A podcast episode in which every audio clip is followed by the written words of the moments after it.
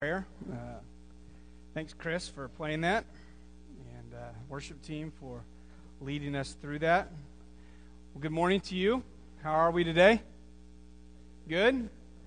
Right. Well, I don't know about you, but I, I don't know if I've experienced it this way before, but having communion, I think we did last year, but I just didn't remember it. But having communion and singing Christmas songs all at the same time, what a well rounded picture of looking at the promises of God and His his promise for a rescuer to come and to deliver us. And we, we think about that during this Christmas season, and then at the same time get to take communion together to see the fulfillment of that rescuer coming in the person and the work of Jesus Christ. And uh, I was just so blessed by that um, that we were able to do that this morning.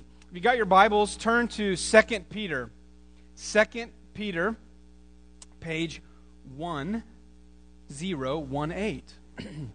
If you guys have the same Bible I do, maybe that matches up. Okay? We're in the book of Second Peter today, and um, just a little bit of a spoiler alert. We, uh, we're going to look at this passage, and one of the things it's going to reference is God's promises, um, which is exactly what we sang about and what we, what we took communion about, what the work of Christ has done. So don't miss that as we walk through this passage that you see us talking about God's great promises, okay?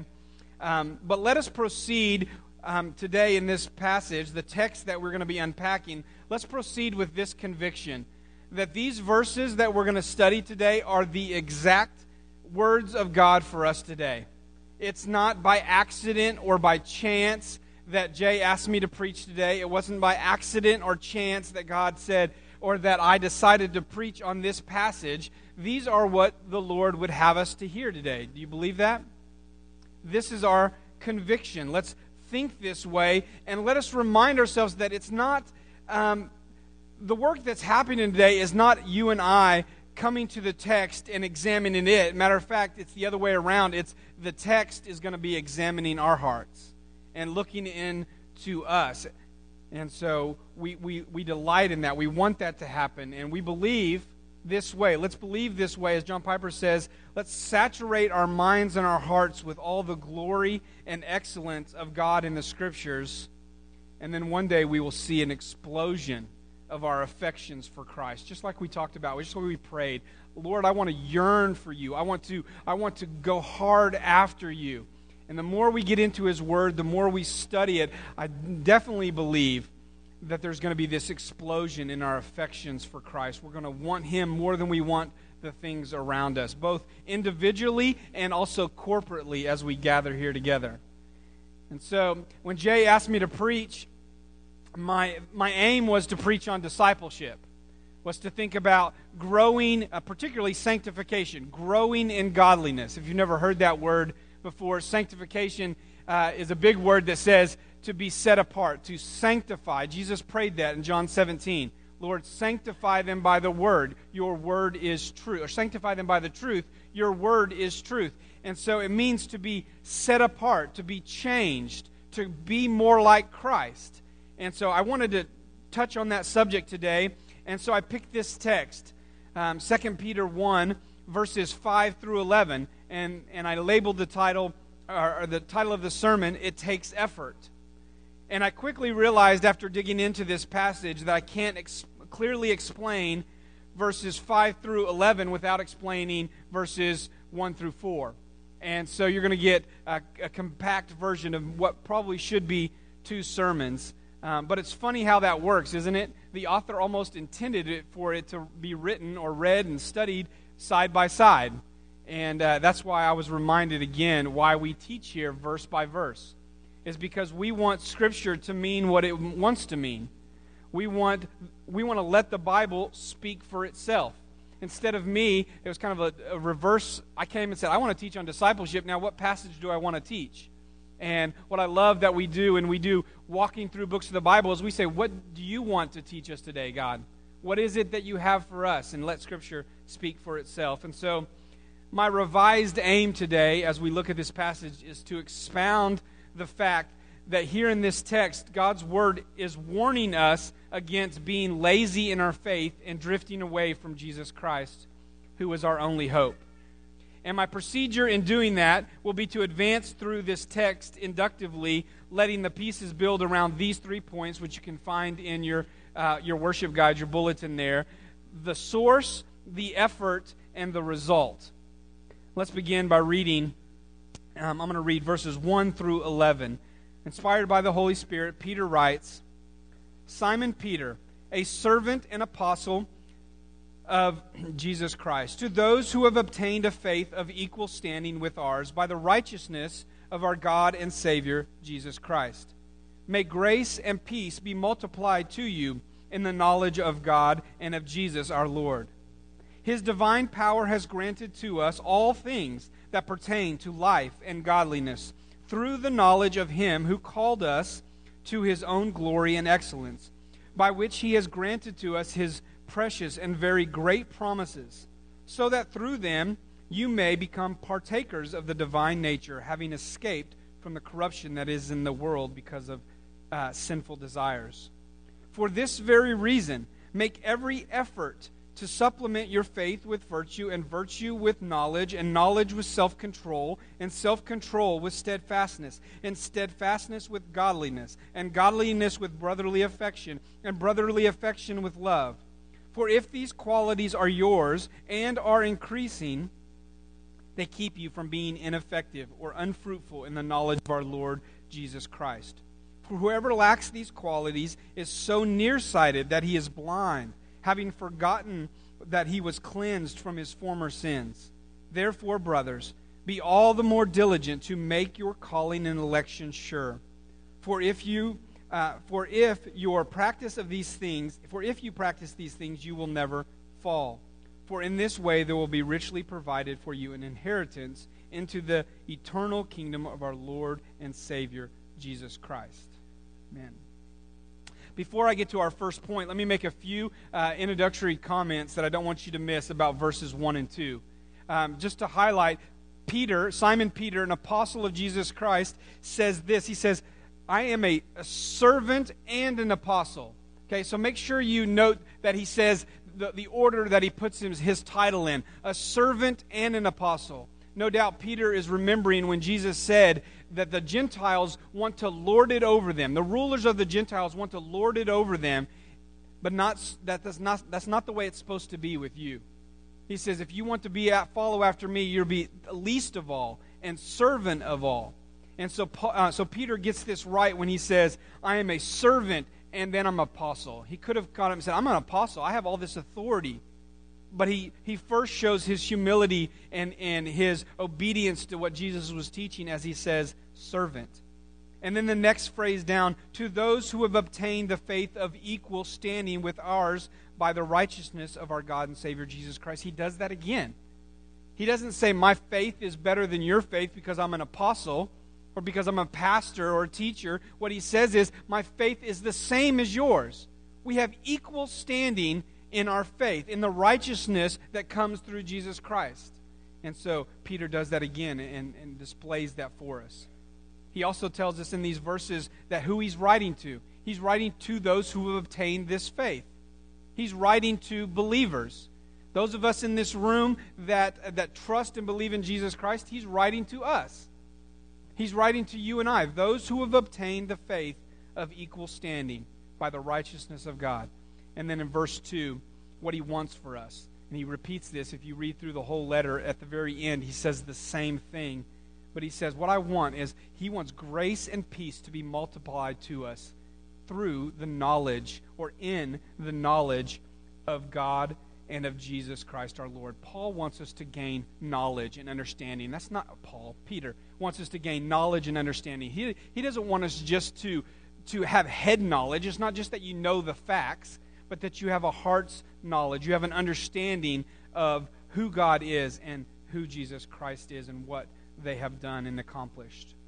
And so, moving into our text for this morning, chapter, um, chapter, uh, chapter, verse 3 says this His divine power has granted to us all things that pertain to life and godliness.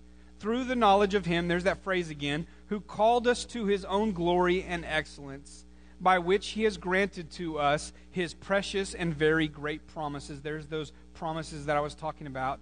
so that through them you may become partakers of the divine nature, having escaped from the corruption that is in the world because of sinful desires. Now, again, like this sermon could be all on its own, but but what Peter is saying here in verses 3 and 4 is he's talking about life and godliness. Life and godliness. Or another way to say this is moral and spiritual transformation. He's talking about eternal life and living that way now. He's talking about eternal life and living a godly life right now.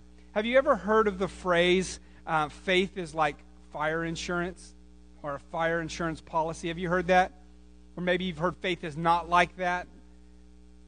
What is meant whenever when someone uses that phrase is faith is like fire insurance? What they're saying is that I can escape hell but then I don't have to live differently. I can, I can have this insurance policy that says that I trust and believe in Jesus so I won't go to hell, but at the same time, I, can, I don't have to change the way I live. That's really what they're getting at when they use that phrase, fire insurance policy. And this verse that we're reading right now is, does the exact opposite of that. There is a strong connection here in Peter's mind between believing in the gospel for eternal life and then living like a Christian. There's a strong connection between believing the gospel and trusting in the gospel for eternal life and then living like Christ would. Life and godliness is as he says. John Piper writes it this way or says it this way The hope of life and the way of godliness stand or fall together. Or to say it another way, if we reject godly living, then we also reject of the hope of eternal life. If we reject godly living, then we also reject the hope of eternal life. Now, verse 3 explicitly tells us that the power to believe, the power to live a righteous life, does not originate with us. It says here in verse 3 His divine power has granted to us all things that pertain to life and godly. His divine power has granted to us. Has granted to us all things. That's just not part of the things. We're not meeting God halfway. It's all things. All the power is supplied for us. All that we need for salvation and for living godly lives is from God. And much like our sermon last week, as we talked about children and infants, we are like that. We're all like infants and children. We need everything provided for us. You can't come to God and say, "Well, I've got this piece, God. If you bring your what you've got, and what I bring, I'll bring what I've got, and maybe we can make this happen together." It's all of God. God does that. He works in us, and it's His divine power. That's where it originates. And this is very good news for you and I. Because if it was left up for, to you and me, we would um, not obtain all things. And get me, you have to obtain all things. It's not, you can't just get part, but all things. And so, if it was left up to us, we would not do this. We would utterly fail. We would fall short. All of us have fallen short of the glory of the Lord. And so we need him. This is good news for us that he, in his power, gives us all things. The same power that raised Jesus from the dead is the same power that flows through us to, to, um, to give us salvation and also to help us walk in a godly way the way of godliness and the hope of eternal life do not lie within our own power to produce or to obtain. It lies in God's power. This is the source. This is the source of it all His divine power. We don't re, uh, if we don't um, rely on the divine power, we could never obtain eternal life or be godly. John Piper does a good job of clarifying this. Let me read his words to you when he says he says it like this the Christian faith is not merely a set of doctrines to be accepted, it is a power to be experienced. It is a tragic thing to ask people if they know the Lord and have them start listing things they believe about the Lord. Believing things about Jesus Christ will save no one. The devils are the most orthodox believers under heaven. It's the divine power that saves. If the power of God does not flow into your daily life and make you godly, you are not Christ's. All who are led by the Spirit of God are sons of God, Romans 8:14. The mark of sonship, of being his son or being his daughter, is divine power. And the mark of power is godliness, which means a love for the things of God and a walk in the ways of God. This power that we've been talking about here, that he says here, his divine power has been granted to us, has been given to us, given to those who rely on Christ's righteousness, to those who accept the free gift of grace, those who believe, as the text says, in his precious and very great promises. And this power becomes active in, in our day to day lives as we, uh, through the knowledge of Him who called us to His own glory and excellence.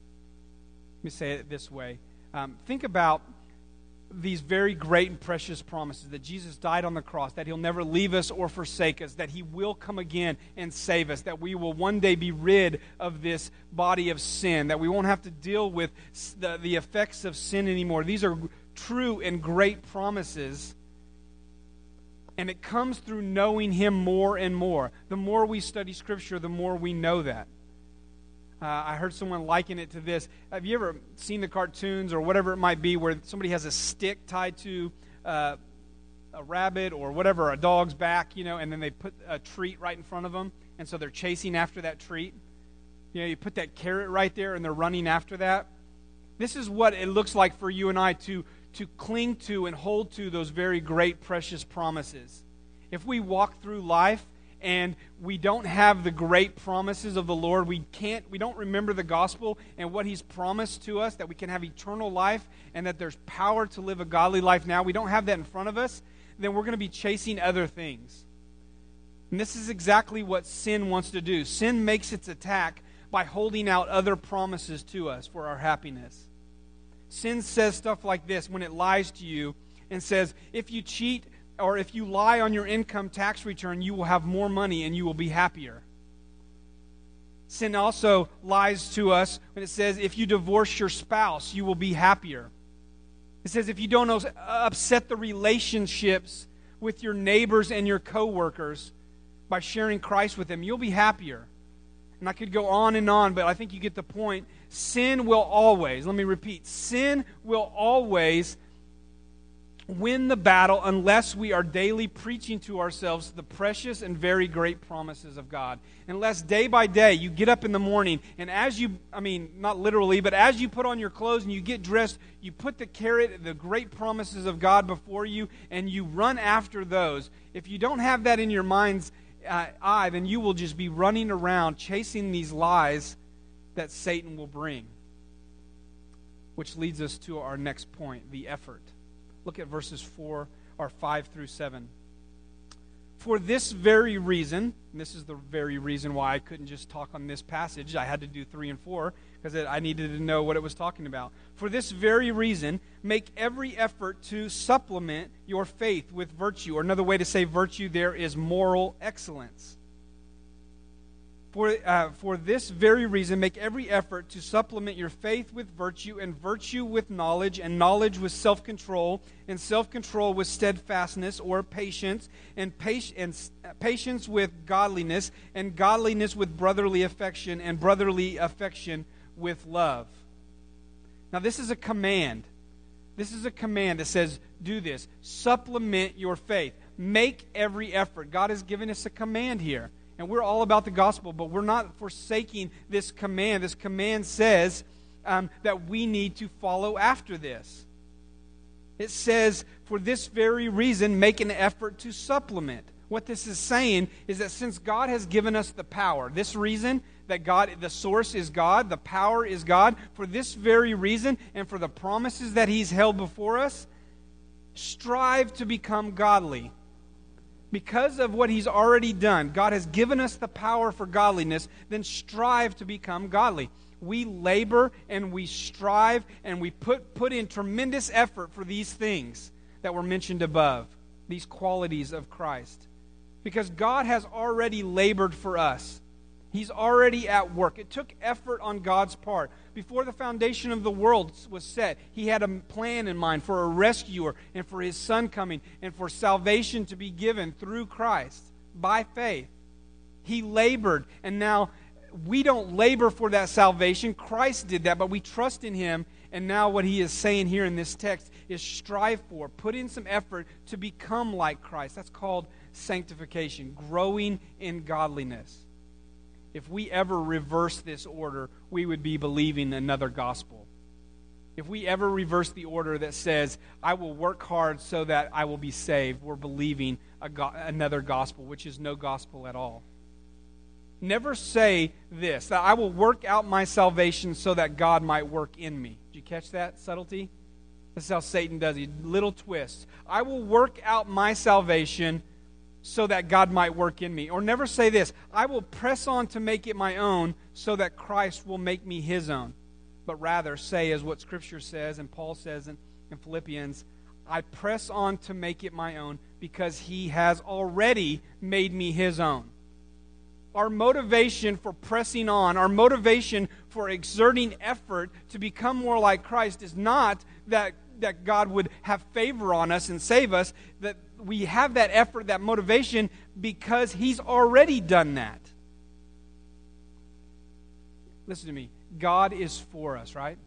God is for us with divine power. You have all the divine power you need for life and godliness if you're like, I just can't get past this, I can't live in the way Christ would want me to live, you have all the power you need to live that way. Make an effort. You have the power. Make an effort, is what Peter's getting at here. And he says that this power, this effort, starts with faith. Verses verse 5. Faith is the saving ground in which our sanctification in these virtues grow. And as we trust in the gospel, these great promises of God, and we hold that carrot in front of us and we chase after them, we live now pushing forward with intentional effort to grow in these seven qualities that's mentioned here. Peter is saying that if you are truly a Christian, Christians do not stop pursuing growth. They go on, they advance, they push forward, they apply themselves with great diligence to, as in verse 8 it says, increase in these things. To increase in these things, he's calling us to have a, a holy dissatisfaction with where we are right now in our lives. To have a holy dissatisfaction. Yes, you're saved and you trust in him. And I have some patience with my kids, but I don't have enough. And so I need to press on to increase in these things, is what he's telling us. Don't be content with where you are. I've trusted and believed. I did that for a long time.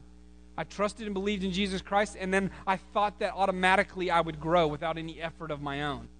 I didn't get into the Word. I didn't study. I didn't surround myself with people who would speak God's Word to me and teach me His Word. And so I was an infant. I was a seminary student in, in infancy because I hadn't given myself over to effort, to growing in my faith. Listen to this illustration. I think it might help us along as we think about this idea of effort and growing this way. This is a true story entitled Glenda's Long Swim, in which Glenda and Robert Leon were four miles off the coast of Florida fishing alone from their yacht. Glenda decided to take a swim and soon after found that the current had carried her too far out from the boat. Her husband, hearing her cries without even thinking, dove in and swam after her, but then realized they were both being carried out. Now, he was a champion swimmer, but she wasn't. They made a plan. He would swim against the tide to keep the boat in view until the tide ceased and he could reach the boat. And she, she would save her strength and she would just float with the tide. And he would come get her after he got to the boat. He fought that tide for six hours. And just as the boat, um, or just as the boat um, was about to disappear on the horizon, the tide turned and his strokes carried him to the boat, exhausted, right before the sun had set. His searching was futile. He could not find his wife. The next day, on the one, on the one last effort for, her, for this search, the search party found his wife 20 miles out and still alive. What an incredible story, right? Here's the point Christians who just float never stay in the same place. Christians who just float never stay in the same place. If we disobey verses 5 through 7 and do not make an effort to apply them, we will drift into great peril. The tide of sin is so strong that we must strive even to stand still. The tide of sin is so strong that we have to put in effort just to stand still in our faith. This is what Peter is getting at in these verses. And he goes on to say, he talks about this the evidence of God's power. Remember this source, right? Always go back to the source. The source is the power. God's power has been given to us by faith. And so now you are making every effort to grow in these qualities. This is the evidence. If you're making every effort to grow in these qualities, then you are living by faith, living in this power. Which brings us to our last point verses 8 through 11, the result. 8 through 11 says this For if these qualities are yours and are increasing, they keep you from being ineffective or unfruitful in the knowledge of our Lord Jesus Christ. For whoever lacks these qualities is so nearsighted that he is blind, having forgotten that he was cleansed from his former sins. Therefore, brothers, be all the more diligent to confirm your calling and election, for if you practice these qualities, you will never fall. For in this way there will be richly provided for you an inheritance into the eternal kingdom of our Lord and Savior, Jesus Christ. From this few verses here, we get two results. You see two results here. The first one is that if you practice these things, what are these things? Those seven qualities we just mentioned in verses 5 through 7, right? The, if you practice these things, and you, you will be effective and fruitful if you increase in these things, you will be effective and fruitful in your Christian walk. Okay? If you do not, is what it says. Here's the second one. If you lack these qualities, you will not be fruitful and effective. And you won't be fruitful and effective. And the reason why you lack these qualities, he goes on to say, is because you have forgotten the gospel. You've forgotten that you were cleansed from your former sins. You forgot what we just celebrated here this is why we do this over and over. This puts before us over and over what Christ has done so that we don't forget and become unfruitful and ineffective in our Christian walk. We need to again and again and again and again remember the gospel. It's the only motivation that we have. As a young Christian, and I used to always think, well, I need to read my Bible more. Right? Have you ever thought that? Like, I need to get into God's Word more. I do. And we need to have a holy dissatisfaction, again, about the current amount of time we spend in God's Word. But I need to read His Word more, more, more. And I focused on the discipline of doing that, and I could never get past it. I could never make myself want to get in God's Word more, or even yearn, as we just sang, for God's Word more. You know, the only thing that, that, that, that changes that in our minds and our hearts is when we focus on the gospel when you, when you hold up the gospel truths, those great promises that God says in His Word, that He has, that He is for you, that He has saved you, and that you have all the power you need for life and godliness, that's the motivation to want to read your Bible more. Right? Or to do these other things, to, to be more patient with my wife or my kids. Okay? This is when we hold the gospel up, and what Peter was saying is that we forgot that. We become in, ineffective because we become blinded to the fact of what we've what we once had, that we were formerly cleansed from our sins. The person who quits swimming and putting forth effort to grow in Christ likeness has forgotten these great promises. And in the last couple verses, it gives us, it describes this danger. And the danger isn't just walking around through this life as ineffective, unfruitful Christians yet saved. You get that? The danger isn't that, hey, I'm saved, but I'm just ineffective and unfruitful right now. But I'm still saved. What Peter's getting at here, the danger that he's really talking is about is that if you're walking around um, ineffective and unfruitful and not growing in these things, then you might not be saved at all. That's what he gets when he says, listen, that's what he says when he uses this phrase in, in verse 10 Therefore, brothers, be all the more diligent. Put in a lot of effort and, and time. Be diligent to make your calling and election sure. Your calling and your election sure. To make sure that you've really been called and elected. Now, I don't know um, how you've been taught about this matter of election before, but please pay close attention to this verse. The assumption is that the whole world lies under the righteous judgment of God because of sin. Because of God's great mercy, God ordained that a people for his own be saved by grace. These are the elect, his chosen, those whom he predestined to be conformed to the image of his Son. Paul explains in, in Romans 8, verse 30, that those elect whom he predestined to be Christ, like Christ, Christ's likeness, he also called. And those he called, he also justified. And those whom he justified, which, if you don't know what that means, justified means I'm standing before God. It's a legal position that says I am not guilty. I'm justified, just as if I'd never sinned before God. And those whom he predestined, he called. And those whom he called, he justified. And those whom he justified, he also glorified meaning the effects of sin are completely gone. That's the day when we will be raised into glory and we get new bodies. And so, what it's talking about in these verses, as you see this progression, if He's called you, then He will glorify you. And what He's saying is, none of God's sheep will ever be lost. They are eternally secure. Nobody can pluck you out of His hand. If He has called you, if you are one of His elect, then you will be saved. That's what it's talking about. And God wants us to know that. He wants you to know that you are saved, that you are truly saved.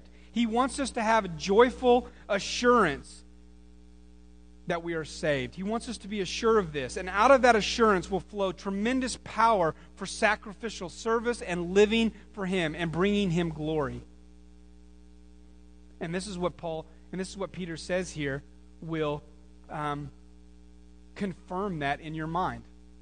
What confirms whether or not you're truly saved? That's a big question, right? A lot of us have that question. Am I really saved? Am I really one of God? I was talking to a um, high school student not too long ago, and they were visiting with me about a friend, and she's like, she really wants to be one of the elect. She wants to be saved. And what this text is saying, if that's true, if that's true about you, then grow in these qualities. Confirm your election and your calling by growing in these qualities. If you see these qualities increasing in your life, that's good assurance that you truly are saved, that you truly believe. Our confirmation, the assurance of our salvation, is connected to growing in moral excellence, knowledge, self control, patience, godliness, brotherly affection, and love. And so when Peter says this, be all the more diligent to confirm your calling and election. What he means is that the reassuring evidence that you are Christ's is your progress in sanctification. Your progress in sanctification, all of life. I had somebody after the first service, I need to clarify this, come and tell, ask me, now explain sanctification again. Because when we're saved, we are justified. Our legal position before God is that we are no longer um, held guilty for our sins, right? Jesus was our substitute sanctification is growing to be more like Christ. And so if you if you want to make a stair step on your paper, that's what it looks like. It's like when I first was saved, I was here, but now the qualities in me are growing and they're continuing to grow. Maybe there's times where I have low seasons, but I continue to grow in Christ. That's evidence that we are truly Christ. When that progress of sanctification is taking place in our lives, that's good evidence. If you don't get anything out of the sermon today, or you've been zoning out, here's the point of the sermon. Ready? In light of God's power, the source, right? In light of God's power, Christ's effort, we should earnestly confirm we are called and elected by making every effort to advance in these qualities. Because of God's power and Christ's effort, we earnestly confirm that we are truly His by making every effort to advance in these qualities that we've seen. So, by way of conclusion and application, let me ask you this question. Are these questions Are you making every effort towards moral excellence? Are you making every effort to increase in your knowledge of God's character and of His will? Are you making every effort towards gaining more self control? Are you making every effort to be more patient? Are you making every effort to cultivate godliness in your life? That means wanting the things of God, cherishing them, and going after them. Are you making every effort to grow in your affections for the believers? To love one another? Are you growing in that? Are you making an effort there? Are you making an effort towards loving those whom you have a hard time loving? Are you making an effort to love the unlovable? Whether in your family or in your workplace or your neighbors, whatever it may be. If you are, keep going. Don't float. Because if you float, you'll start drifting away. You have to swim hard and increase in these things just to even stand still. Don't float. Keep pressing on. And if you're not, if you can answer some of these, I'm not growing. I'm not putting forth effort to get to, um, to know the people in the body of Christ better and to love them. Or I'm not putting in more effort to be patient with my kids. If you're not growing in these things, then remember the gospel look back to the gospel and remember that Jesus died and rose again so that we might have new life, that we might have eternal life, and that we might live in a godly way right here and right now. It's not just for when we get to heaven. You see that connection today? I hope you see that. It's not just about getting to heaven.